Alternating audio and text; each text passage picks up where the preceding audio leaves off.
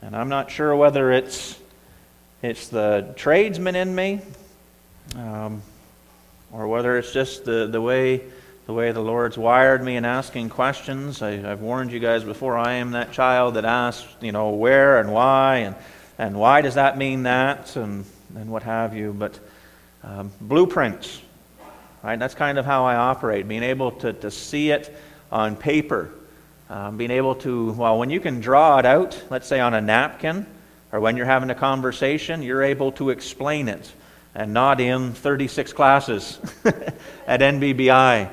So, uh, part of what I'm trying to do with this, this series as we continue to look at these four questions um, that these apostles were asking in John 13 and 14 um, is just to show you on a whiteboard or on a piece of paper what they understood. Because when we read in the Gospels, and rightly so, because we have the beginning and end of the story, right? We read it. We understand that Jesus came.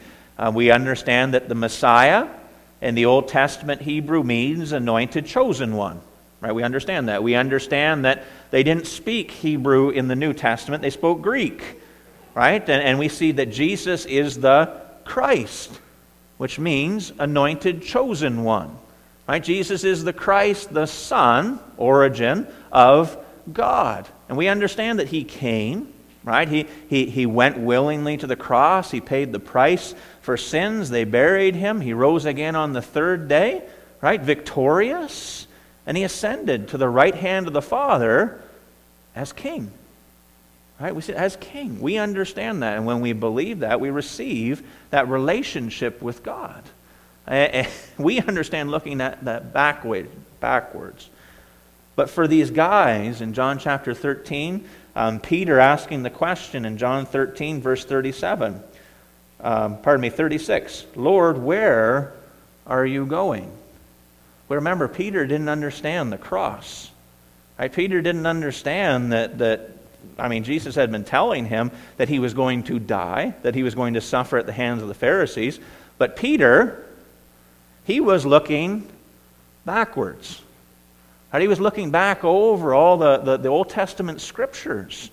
And he was going, Well, we've been waiting for you, Jesus. We've been waiting for you to bring Israel's new covenant kingdom of God.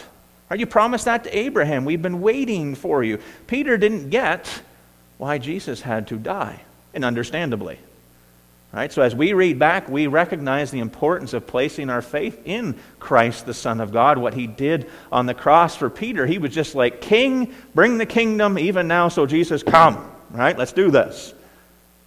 Well, what about, now we come to Thomas in 14, verse 5. Thomas said to him, Lord, we do not know where you are going, and how can we know the way? And we'll get into this as, as we study, but again, for poor Thomas, he's going, King, kingdom now. Right, I don't understand. that There's an in between. I don't understand the cross. And as he looks back, we see that arrow in our diagram. Looking back over Scripture, this doesn't make sense to me. He didn't understand Isaiah 53. And we come down to uh, Philip's question in verse 8 Lord, show us the Father, and it is sufficient for us. Understandably, Philip wanted some proof, wanted a little bit of evidence. And Jesus had been walking with them for, for three and a half years now, explaining to them that he is of God. He spoke for the Father. Right? He had come from the Father. He is the, the Son of God. He is the only begotten King that had been sent. And then lastly, for Judas, not Iscariot, in verse 22 of John chapter 14. And again, with that, that arrow, they're all looking back. They're all in that place. They believe that Jesus is the Christ. Um, they're reading their scriptures, but, but it's without that cross in that picture. And Judas said to him, Lord, how is it that you will manifest yourself to us and not the world? And as we study, we're going to see the promise of the coming Spirit, the pouring out of the Spirit. But before we get that, I, I, want us to just get in our, our mindset why this was so hard for these Jews. Turn with me to John chapter 3, and I just recognize that we haven't prayed yet, so we better do that before we get too much momentum. But um, just wanting to show on, on, on the map, show on the, the blueprints here why this was so hard and why us who, who understand the cross, why it's so important for us to understand what was done. Understand that Jesus, yes, he was the sacrifice, but he came as God's king and died in our place, and now he's ruling over everything. Combining those two, two pictures for us. Dear Heavenly Father, Lord, I thank you for this time. Lord, I thank you for, for the scriptures that are open. I thank you that I hear pages turning. Lord, this is how you speak. Lord, I just pray uh, as we look at these verses, as we read through, understanding, Lord, I pray that you would open our eyes, and for many in this room, just remind us how fortunate we are. Lord, how, how blessed we are that, that we understand the message of the cross. We understand the message of, of who is in control over everything. And Lord, at the same time, I recognize that there are many in our lives who don't understand your plan, don't understand your kingdom, don't understand eh, because they don't read and they don't understand what they're reading. And you've gathered us here um, as disciples to be trained, as teachers to be trained, as parents and grandparents to be able to explain this to people you bring across our paths. So I pray for an understanding. I pray that your Spirit would move. And I pray these things just in your holy name. Amen. So if we continue in John chapter 3, right, who's Jesus talking to in John chapter 3? A man by the name of Nicodemus, right? Uh, he was a Pharisee. Now, Pharisees knew their scriptures very, very well, did they not? Right? I mean, they, they knew their scriptures. I mean, looking, looking back over Malachi and Zechariah and the minor prophets and Daniel, Ezekiel, Jeremiah, Isaiah, um, the, the king records in 1st and 2nd Samuel and 1st and 2nd Kings and 1st and 2nd Chronicles, Genesis, they knew those scriptures. And you have Nicodemus hearing Jesus speak or hearing the arguments that were beginning amongst the, the political Pharisees, right, and what Jesus was saying. And we'll just read this because we understand that, that Nicodemus didn't understand the cross.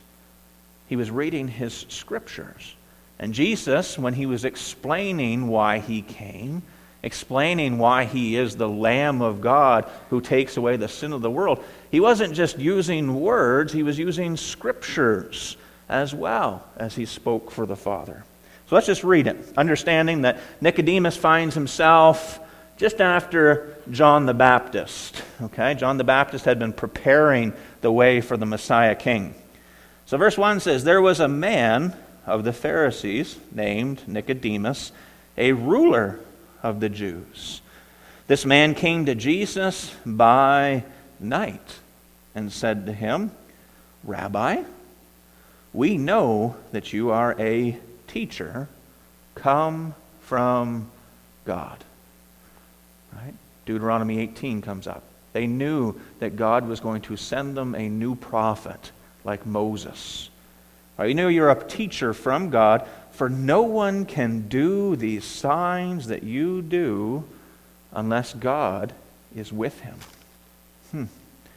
Jesus answered and said to him, most assuredly, I say to you, unless one is born again, he cannot see.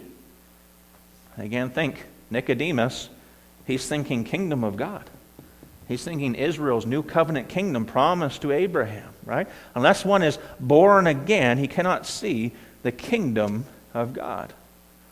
Now, we as New Testament believers know that's talking about the, the regeneration that becoming a new creation. Right? When we place our faith in Christ, what happens? Right? We're made new, we're regenerated, we're indwelt with the Holy Spirit. Right? We're, we're adopted and baptized into Christ and we're sealed.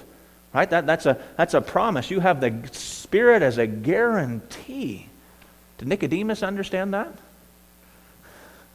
he, he had Ezekiel 36, where the Spirit is poured out, and, and there is a, a, a, newness, and there is a, a place where, where no man needs to teach his neighbor, for all will know. Right? He understood that as he read through his scriptures. We look at it and we go, well, that's simple. I just read Ephesians. Nicodemus didn't have Ephesians, so we better keep reading. Right? Most assuredly I say to you, unless one is born again, he cannot see the kingdom of God. And you can almost see Nicodemus going, okay. Um, Nicodemus said to him, How can a man be born when he's old? Honest enough question without your New Testament. Can he enter a second time into his mother's womb and be born? Okay, and this is, this is a, a, almost like a new term, but he's using the Old Testament to process this. The Old Testament, he's going, born again and kingdom of God. Born again and Jesus sitting on the throne. What does that have anything to do with each other here? Jesus answered, Most assuredly I say to you, unless one is born of water, my professors explained that to me. There's a lot of water when a baby's born, isn't there? Right? There, there's a lot of water. Dustin, is there a lot of water? Yeah, yeah. There's water. I mean, it's part of it's part of being physically born, right? But unless one is born of water and the Spirit, right? That that spiritual new birth, that that being born of God and God placing His Spirit in you in that regenerating process. Unless one is born of water and the Spirit, he cannot enter the kingdom of God. How do we receive a relationship with God? We believe that Jesus is the Christ, the Son of God, and we receive that Spirit. We receive that, that newness of life. We understand that looking back, right? Um, Nicodemus didn't understand that at this point. That which is born of flesh is flesh. Can you earn your salvation through works? No. No, no. A, a person cannot earn their way to heaven. A person cannot be good enough. Right? We can, I like working with my hands, but there's nothing that I can do that's good enough to, to receive a relationship with God. I'm still a sinner. Right? That which is flesh is flesh. That which is born of the Spirit is spirit. Because it's God Himself. That's what, when you place your faith, you trust yourself, and God gives of Himself. God gives you the, the righteousness that you need. Do not marvel, Nicodemus, Jewish ruler, the one with all your Old Testaments. Do not marvel that I said to you, You must be born again spiritually. You must believe. You must receive what only God can give you. The wind blows where it wishes, and you hear the sound of it, but cannot tell where it comes from and where it goes. So is everyone who is born of the Spirit. Right? That's why faith is so important. Right? We, we, we, we become convinced by what we read, right? We convince, we believe what Jesus says. We believe what God has presented. Verse 9 Nicodemus answered and said to him, Can we see why he's struggling so much? We understand why Peter and Thomas and Philip and Judas were having a hard time. They're looking back. They're looking back over their scriptures, and Jesus is explaining to them that there's a transition happening here. Right? How can these things be? I would have asked the question too. Jesus answered and said to him, Are you the teacher of Israel and do not know these things? I think many people sit in pews for many years and don't know how to explain that to someone. Right? Or a question sitting in a coffee at Tim Hortons and the question comes up and, and again, so go talk to your pastor about that. Right? Um, that's why we're here, but we, we, we equip everyone with that, right? Okay, verse 11. Most assuredly, I say to you, we speak what we know and testify what we have seen, and you do not receive our witnesses. My Bible helps me capitalizing those, right? Because we know that the Trinity's in mind here. We know as, as God sent his Son, and, and the Son of God is there, and the Holy Spirit's at work. There's the we and the our witness. If I have told you earthly things and you do not believe, how will you believe if I tell you heavenly things? Right? There, there's the faith aspect. You have to listen and believe that He's speaking for God, speaking these spiritual things. Um, sometimes it doesn't make sense, and that's where our faith kicks in. Verse 13, he says, No one has ascended to heaven but He who came down from heaven, that is, the Son of Man who is in heaven. Who's the He? Jesus. Jesus the Christ, the Messiah Christ that they were watching and, and standing before Nicodemus. And as Moses lifted up the serpent in the wilderness, even so must the Son of Man be lifted up. What is Jesus using here for, for proof, for evidence for him? He's coming back to Numbers. He's using the scriptures. He's showing Nicodemus, you know this. Right, here's your illustration. Turn to, to Numbers. Remember Moses lifting up that, that bronze serpent. That whoever believes in him, who's the him? Jesus, Jesus Christ. Whoever believes in him should not perish, but have eternal life. Right? Nicodemus had to believe that Jesus is the Christ, the Son of God. Placing his faith in him, he would enter into that promise of the kingdom. Enter into that, you are the king, and follow him in obedience as Jesus leads. For God so loved the world that he gave his only begotten Son, that whoever believes in him should not perish, but have everlasting life. What do you think that meant for Nicodemus? He doesn't understand the cross at this part. And again, I want to emphasize we do. We are saved by placing our faith in Christ. He paid the price, He is the sacrifice. He is the Lamb of God, but He's also our King. Right? He's our authority, He's our head. We're, we're to bend the knee and confess Him as Christ. Right? We understand that. So Peter, or Nicodemus looking back over, for God so loved the world that he gave his only begotten Son. We believe in Jesus' deity, right? The answer is yes, very quickly. Let's say yes, Jesus, Jesus is God, the second person of the Godhead, fully God. Jesus came in the likeness of man, right? God Himself, God incarnate. God took on flesh. So Jesus is fully God, fully man. And I had one of my professors, and, and as I read through some of the different commentaries, that, that word begotten so we have, For God so loved the world that he gave his only begotten Son. Jesus is of God, Jesus is God, he's his Son, but we have this word begotten. Right? And oftentimes, I know for me, I think origin, he's of God, and then I move on. But that word begotten carries with it the idea of heirship. Okay? The idea of when a king was passing on, right, to a prince, the heirship of the throne he would be begotten to the throne. I, mean, I get confused sometimes. Begetting, begotten. Um, but do we understand that? In the ancient Near East, if somebody, somebody was passing on the kingdom to the prince, he would beget them to the throne. He would beget them to, to the future throne. So that kind of brings another aspect to this. For God so loved the world that he gave his only begotten, right? As Jesus came, what did he tell what did what did Gabriel tell Mary? That he was going to be great, the Son of the highest, and he would rule on David's throne. He was going to be the begotten king. Right? So here Jesus, God loved the world that he gave his only begotten. Here is Jesus come to be king, begotten son, that whoever believes in him should not perish, but have everlasting life. So we understand Jesus came, and we're looking back, but Jesus came. Um, he came as the begotten king.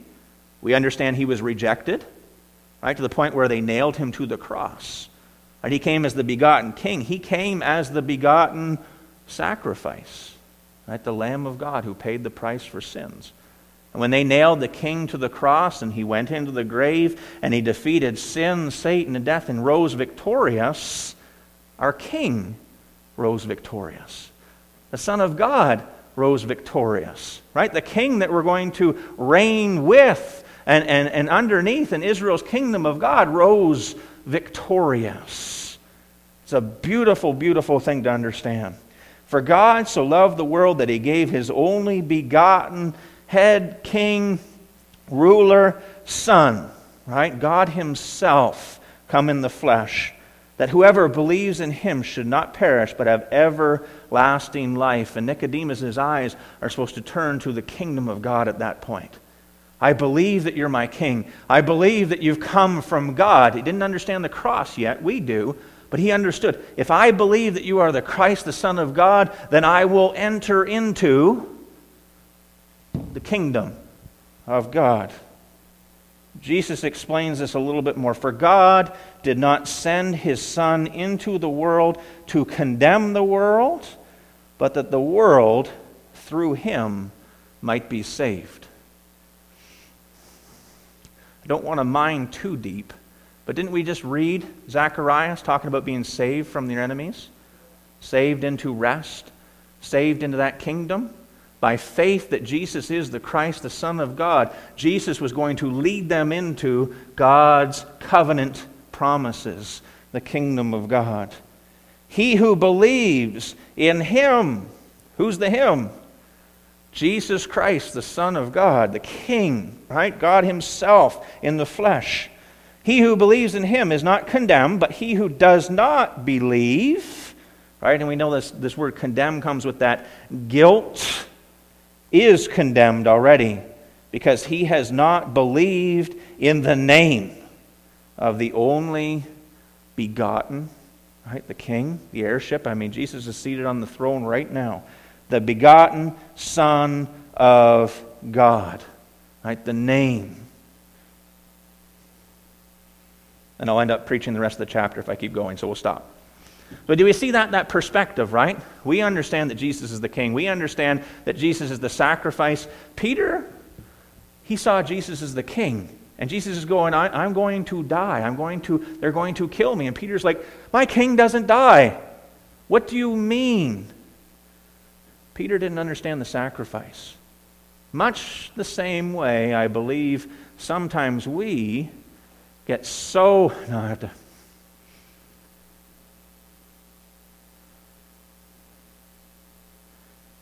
They're both so important. I don't want to, I don't want to put one on the other. But, but we, we,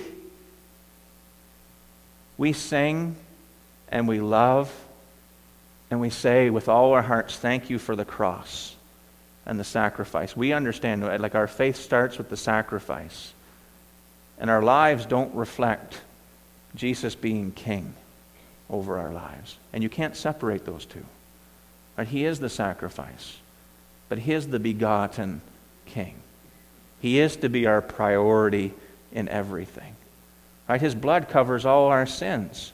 Right? And that, that leads us to saying, I love you, Lord. I want to obey you with everything. You are my king. Right? You can't separate those two. And I can't help but think that, that, that we do, we, we try and see them in, two different ways because our lives would look different if we were bent kneed before the king. Right? Our church and its ministries would look different. The, the, the, the way we, we prioritize and it would look different if we understood that Jesus is the Lamb, our sacrifice, and our King of highest authority, and, and, and we kept them where they need to be together. The only, Jesus Christ is the, the Son of God, the only begotten of the Father, full of grace and truth.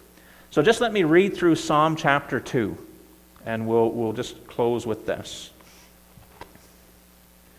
We'll go home and, and let us meditate on this. And at some point, we'll have to, have to really, really get into this. But I think of Peter, and, and I keep picking on Peter. I think it's because I, I relate with him, and maybe it's because he's the first question in this chapter, um, John chapter 13, that we're looking at. But Peter's looking back over his Old Testament scriptures, and he's like, Where are you going? He doesn't understand the sacrifice part of this. He understands the king part. I mean, he, he's going to lop off somebody's ear right in the garden, right? Just trying, like, you know what? I, this isn't going to happen to my king, right? That's what they're supposed to do. But he's looking back. He saw it as David looked forward, as, as the psalmist is, is writing this. It says, Why do the nations rage and the people plot a vain thing. We're going to see them raging against Christ. I don't want to get too distracted. Like we have Jesus as the begotten King, we have Jesus as the Son of God, of God Himself, the sacrifice that had come. But there's a lot of practical applications to Psalm chapter 2, or Psalm 2. Let me just read it. Why do the nations rage and the people plot a vain thing? The kings of the earth set themselves, and the rulers take counsel together against the Lord, Jehovah, and against his anointed. Do you have a side note in your Bible? Right, I have a little number, I follow it over, and then it tells me here there another word for anointed Christ. Okay, so we know this is foretelling, this is looking forward. Um, the Christ against his Christ, against his commissioned one. And my note says in the Hebrew, Messiah. The kings of the earth set themselves, and the rulers take counsel together against the Lord and against his anointed Christ Messiah, saying, Let us break their bonds in pieces and cast away their cords from us. He hmm, he who sits in the heavens shall laugh. Anybody else thinking about the world we live in right now? Right, everybody that's rejecting the begotten King, rejecting the price that was paid on the cross. He who sits in the heavens shall laugh. The Lord shall hold them in derision. Right? Mockery, confusion, ridicule. Then he shall speak to them in his wrath and distress them in his deep displeasure. Yet I have set my king on my holy hill of Zion. And if this is David writing this, he sees over all of this to Israel's coming kingdom. He sees the day of the Lord. He sees the time where the only begotten King, the Son of God, God Himself, fully God, fully man, takes his seat on the throne to reign for that thousand years, right? In that messianic kingdom. He who sits in the heavens shall laugh, the Lord shall hold them in derision. Then he shall speak to them in his wrath and distress them in his deep displeasure, God's deep displeasure. Yet I have set my king, who's the king? Jesus Christ, the Son of God, God Himself in the flesh, on my holy hill of Zion. I will declare the decree. The Lord has said to me, You are my son. Origin of God Himself, fully God. Today I have begotten you. Right? Heir, throne. Who's the King of Kings, Lord of Lords? Jesus, our, if you've placed your faith in Jesus, He is your King. He is the King of kings, Lord of lords, sitting at the right hand of the Father right now. We see that with the whole story. They're looking forward at that. You are my son. Today I have begotten you. Ask of me, and I will give you the nations for your inheritance. When Jesus takes that throne in that thousand year messianic kingdom, is he going to just rule over Israel? It's going to be over the nations. It's going to be over Israel and the nations. Um, we're going to rule, and we'll get there, I promise. We're going to rule and reign with Christ after we pass by the judgment seat, after we stand before the King. The nations for your inheritance, and the ends of the earth for your possession. We remember the harmony that comes in with that messianic kingdom. We're almost done. And you shall break them with a rod of iron. Who's the you? King Jesus. Fully God, fully man, right? The Son of God, Jesus Christ, the Son of God. You shall break them with a rod of iron. You shall dash them to pieces like a potter's vessel. And I think there we've done, we'll just finish this. Now therefore be wise, O kings. Be instructed, you judges of the earth. No, we won't go to 1 Corinthians 6. Serve the Lord with fear and rejoice with trembling. Verse 12. And I, I hope you highlight your Bibles. There's nothing like being able to explain this to someone who, who, and again, I'm having a hard time. I don't want to say just sees Jesus on the cross because that lessens it. I mean, Jesus on the cross is everything, but it's meshed with him being king right? I'd see the king, see Jesus on his throne, see, yes, the church is going to be raptured at any moment.